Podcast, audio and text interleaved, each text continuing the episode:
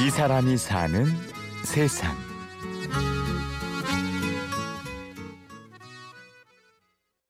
나도 가고 싶어요. 그냥 내뱉었어요. 아무 준비 없이 한 달 뒤에 가신다는데 게다가 강시 랑탕이라는 곳을 가게 됐는데 랑탕의 최고봉이 체르콜리라는 산이 있는데 거기 정상을 밟는 게 이들의 목표였었어요. 그 정상의 높이는 4,984m. 어느 날 갑자기 한 남자에게 히말라야가 다가옵니다. 아무 준비 없이 갑자기 간다 그러니까 그 선배도 처음에 당황하다가 잠깐만 기다려봐. 근데 바로 진행하는 분한테 전화를 하신 거예요. 빈 자리가 있어 그랬더니 어 때 마침 약속했는데 안 가기로 한 사람이 자리가 있다고. 저는 앞뒤 가릴 것도 없이 사무실 들어가자마자 바로 카트맨도행 비행기부터 끊었어요. 그리고 걱정을 하기 시작한 거죠. 어, 와이프한테 뭐라고 얘기해야 되고 어, 회사에다가 뭐라고 얘기를 해야 되고 난 아무 준비가 안 돼 있는데 근데 일단 저지르고 그 남은 한 달 동안 그걸 뒷수습을 하기 시작했거든요. 당시 이 남자는 증권회사에 소위 잘 나가는 임원이었습니다. 처음에 다 말렸죠. 이상한 눈을 쳐다봤죠. 저희 가족 입장에서 봤을 때는 이거는 문제가 있는 거잖아요. 저 남자가 어, 도대체 무슨 생각 갖고 그것도 그 위험한 나름 정상에 간다고 하니 걱정을 할 거잖아요. 그것도 긴 시간 거의 20여일을 갔다 와야 되니까. 하지만 그는 주변의 우려와 만류에도 불구하고 그렇게 지인의 여행길에 무작정 몸을 실어봅니다. 일단 목표를 세웠으니까 그 짧은 기간이긴 하지만 의외로 모든 게 쉽게 쉽게 끝나더라고요. 그리고 운이 좋게도 가서 정상도 밟고 그리고 내려오게 됐어요. 딱 20일인데 제 인생이 완전히 저는 그 히말라야 가기 전과 가고 난 후로 인생이 또, 또 나뉘는 것 같아요.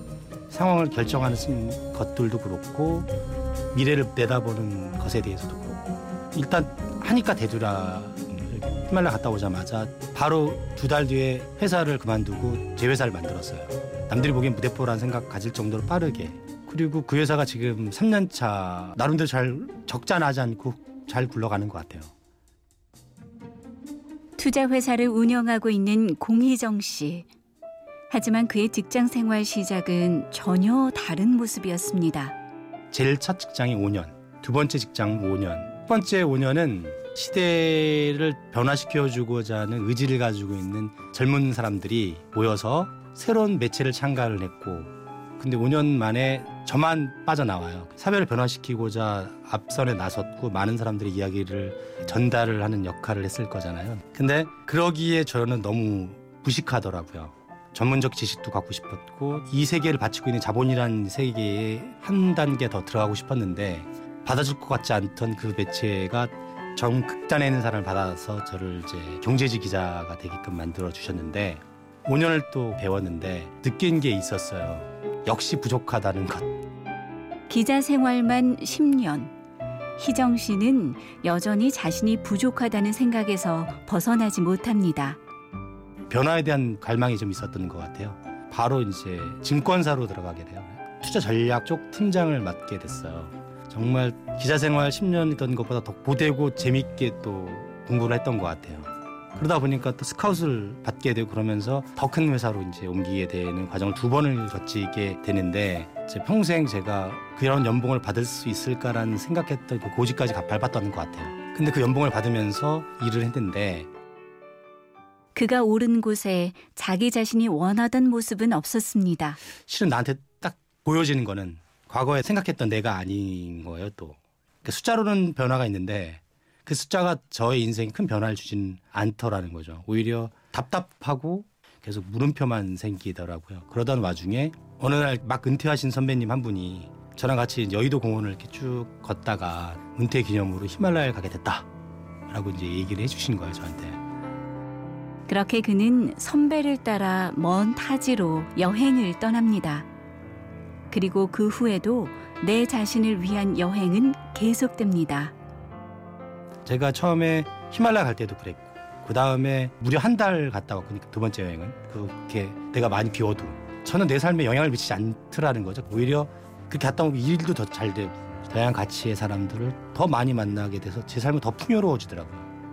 그래서 당연히 그러면 앞으로 더 그렇게 살아야겠다는 생각을 했을 거잖아요.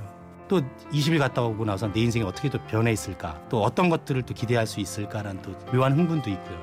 그러기 위해서는 저 스스로도 계속 준비가 되어야 하잖아요. 책상에 앉아가지고 계획표 작성하는 게 아니라 어떤 기회가 왔을 때그 기회를 그냥 충실히 따라가는 것.